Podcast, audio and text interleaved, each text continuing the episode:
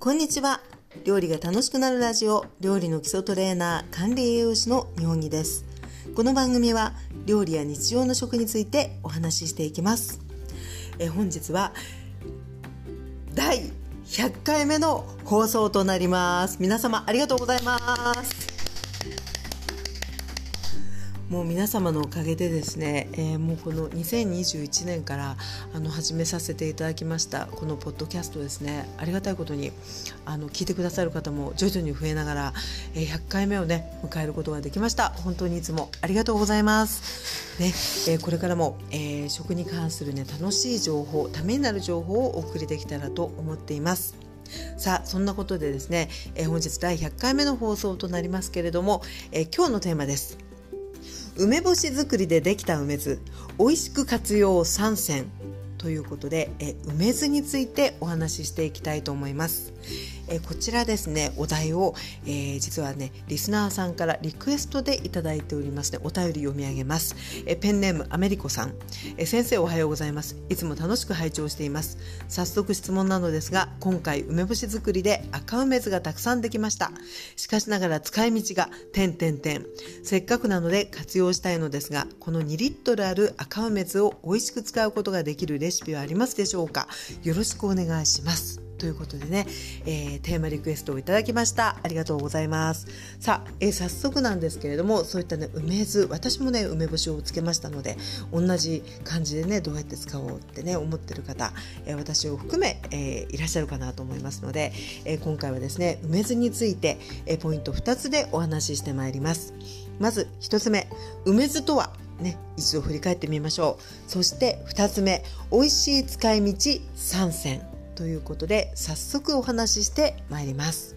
えまずですね、えこの放送でもあの以前梅干し作りっていうのをねあのテーマにさせていただいてあの今年はもうたくさん梅をつけましたよっていうね皆さんいかがですか？みたいなそういったあのお題でお話をさせていただいた時に結構ねリスナーさんから本当にあのお家にね結構いられるので今年つけましたとか体にいいのであのつけてみましたとかねそういうお声をね本当にあの多く割と多くいただいたんですよね。であのうまくできた方本当に多くいらっしゃると思うんですけれどもえそうやって梅干しを作って分かるのが梅酢っていうのが一緒にできてくるよっていうことですよね。で梅酢って何かっていうことをざっとね軽くあの振り返ってみたいと思うんですが梅干しを作る時あの梅の実がですね、まあ、青梅でジュース作ったりっていう方もいらっしゃるし青いうちに梅干しにする方もいらっしゃると思うんですがどちらかといえばあの梅がだんだん熟してきて果肉がこう柔らかくねなってきたところで梅干しをつけるっていう方もとてもとても多いと思うんです。で、えー、私もねそうやってあの売れたあのもう黄色になった梅で漬けたんですけれども材料っていうのは梅と基本塩なんですよね。で配合によってはあの塩のこう塩分濃度をあまり上げないで砂糖と併用して傷みにくくするような漬け方っていうのもあの多いです。で私割とね比べて漬けるんですけど個人的な好みとしてはね結構砂糖を一緒に使った方が割と好きなんですね。なので、えー、そうやって塩をたっぷり使うあるいは塩もたっぷりだけど砂糖もある程度あの合わせて腐敗を抑えるような感じに使って作るっていう方法がありますがそうやってまぶしていって、えー、漬け込み始めますとねだんだんその脱水効果で、ね、塩とか砂糖の脱水効果で梅からあのだんだんこう汁が出てくるわけですね。これはもう本当に梅から出てくる果汁なので、えー、本当に、まあ、エキスといいますかもう梅100%水とか一切入ってない状態の梅の液体。そこにもともと入っていた塩砂糖が入っていくので、えー、でこう漬け込んでいくわけですね。でその梅酢に使っているからやっぱり傷め傷んだりかびたりしないんですけどもそれが、えー、大体もう皆さんおおむね1ヶ月ぐらいですかね。あのもっと長い方もいらっしゃると思うんですけれども大体その梅雨の、えー、八百屋さんとかで梅の実売ってる時期からつけ始めて、えー、梅雨が明けたぐらいもう一月ぐらいですかね。で経った頃にあの天気が続く日を選んでざる、に広げて干すっていうのが、まあ、梅干し作りなんですけれどもその間にできるねその梅のこうエキスと塩が混ざった状態のものを梅酢っていうふうにいます。であの白い梅干しっていうことでもう本当に、塩砂糖と、梅だけでつけていくとあの仕上がりが白白い梅干しになるんですね白いというかもう赤くない梅干しになるんですよね。でもう一つがあの赤じそをあの途中で梅酢が上がってきた時に、塩で揉んでギュッと絞って加えていくっていう方法がありますよね。でそうやって加えていきますことによってもう色づきがあのああいったこう赤紫のね綺麗な色だったりあるいは風味しその風味がついていくっていうことで、えー、赤じそを入れてつけられる方もいらっしゃるし、えー、もうあのしそを加えないでつけるっていう方もいらっしゃると思います。で共にあの梅酢は出てきてで、えー、赤じそを入れた方はやっぱりこう綺麗な色の梅酢ができてると思うんですねで私はねしそ結構あの入れてた時期もあるんですけど割と入れないですけどことも多いので、え、で味的にはねあのしその風味が少し入ってるっていうのと入ってないっていうところの違いぐらいなんですけれども、え、ここからお話ししていくね用途としてはねどちらでもあの本当にお使いいただければなというふうに思います。で味ですがもうつけたことのある方つけ慣れてる方はもうよくご存知なんですけれどもやっぱりね激しょっぱいうん、激しょっぱく激酸っぱいですね。だからあの大量に一度に使える料理っていうのはもうほとんどないんじゃないかなと思います。よほどその漬物なんかでもたっぷりの野菜を漬け込む場合以外はあの量的にそんなに一度にたくさんこう使っていくものではないかなと思うんですけれども、えー、私ですね、えー、3つあのご紹介したいなと思って選んでみましたので、えー、早速ここからはですね使い道3選ということでお話ししてまいります。まず1つ目あの一番手間なしで、え、梅酢の量も割と比較的使うかなっていうものでいうと浅漬けです。であの梅酢浅漬けで例えばネット検索しますとねやっぱりあの美味しそうなのいろいろ出てくるんですよ。であの生姜だったりみょうがだったりあの茄子だったりねいろいろあるんですけど私はねもう結構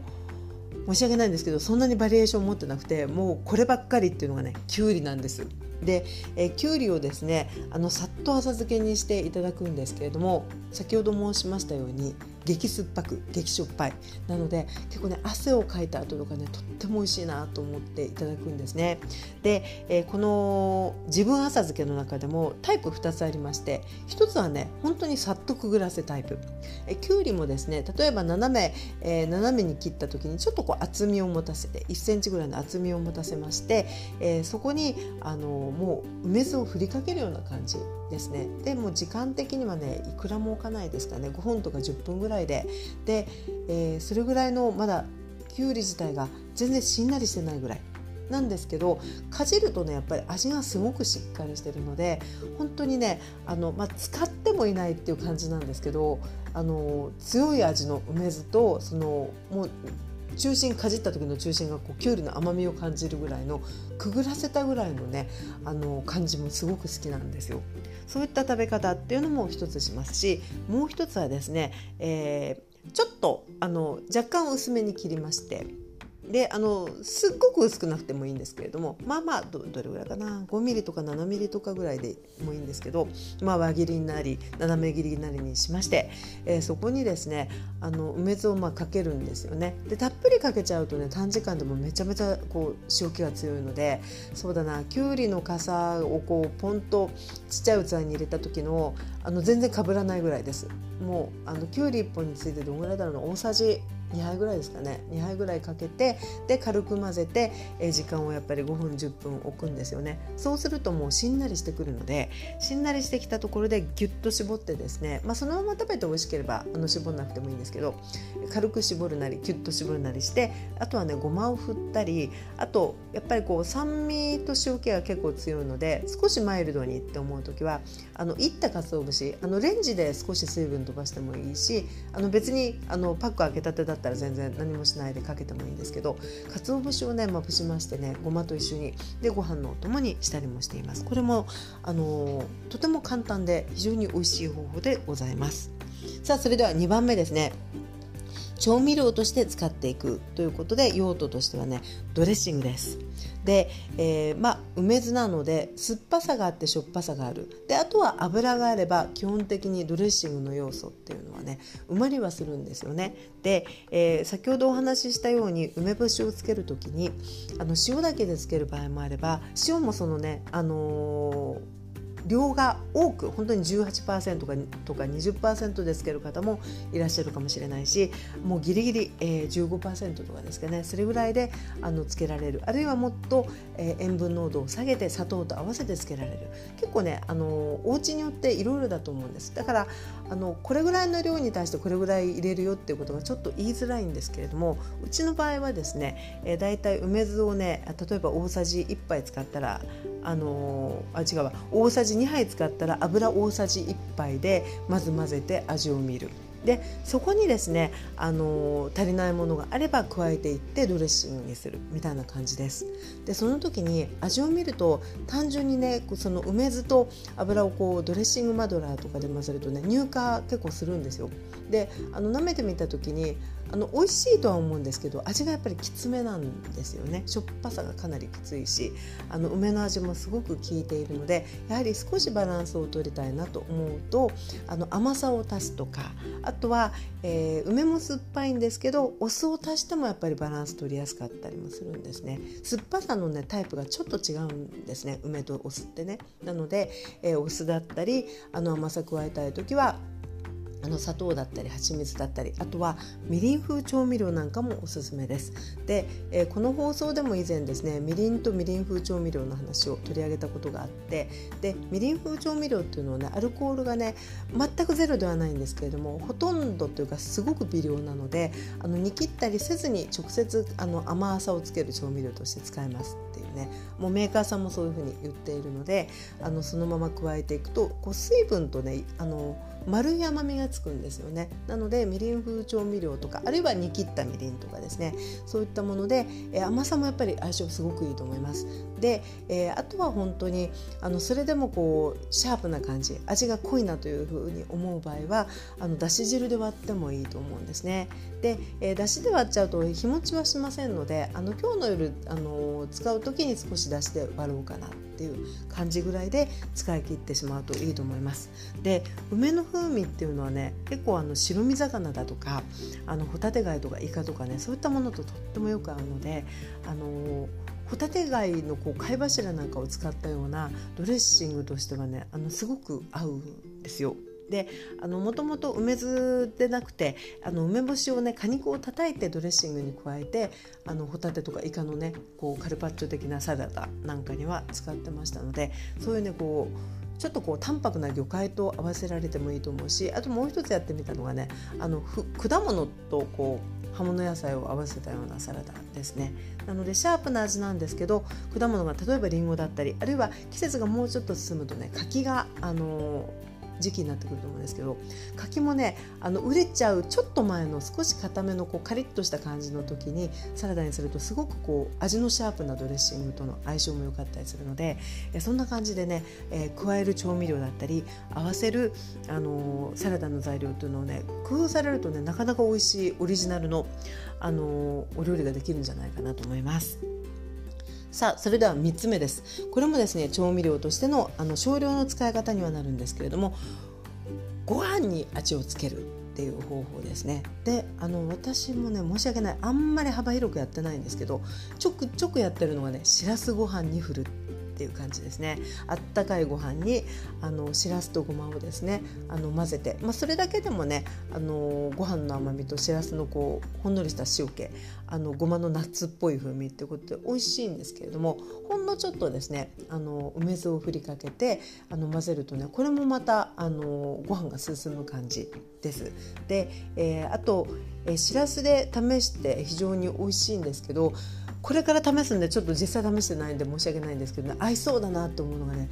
ツナ缶が合うんじゃないかなと密かに思っていますのであのツナとごまとあの梅酢少し振りかけてねご飯に混ぜるっていう。これあのちょっと余談になりますけどちびまる子ちゃんの作者のさくらももこさんがあの前エッセイにねあの子供の頃の好物がねあのご飯にシーチキンを乗せてお醤油を垂らして食べるっていう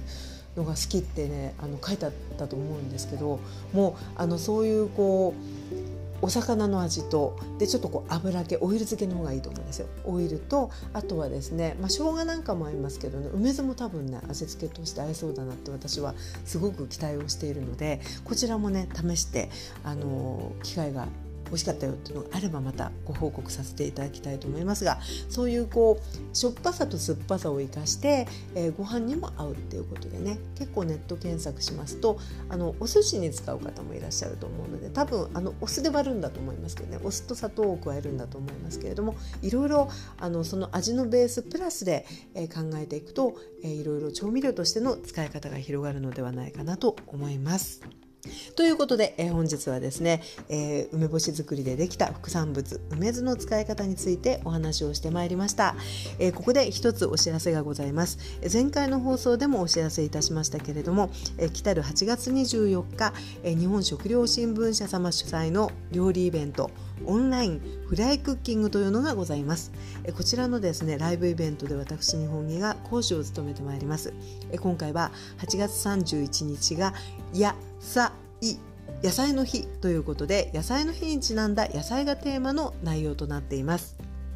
野菜をねふんだんに使った、えー、3品をご紹介していくんですがメニューを申しますと、えー、鶏そぼろと夏野菜のフライパンビビンパ。これ本当に野菜たっぷり入れられます。そして、えー、きゅうりと豚バラ肉の香り炒め、ね、きゅうり炒めたのすごい美味しいですよ。そして、えー、3番目が簡単かぼちゃのモンブラン。こちらをですね実家の母にもお受け、ね、あんたこれ売ったらいいから100円で売ってこいって言われたことがある、えー、美味しい一品でございます、えー、すぐに作れるものばかりですので、でえー、興味ある方はねぜひあのご参加ください。でこちらは完全、えー、予約制になっていまして費用はね受講料は特にかかりませんので、えー、この期間によかったらぜひご一緒いたしましょう、えー、日時が8月の24日火曜日、えー、11時から12時、えー、Zoom のですねウェビナー機能を使っての開催となります。で申し込み方法や詳細案内は、えー、放送終了後に概要欄に貼っておきたいと思いますので興味ある方ぜひ、えご覧ください。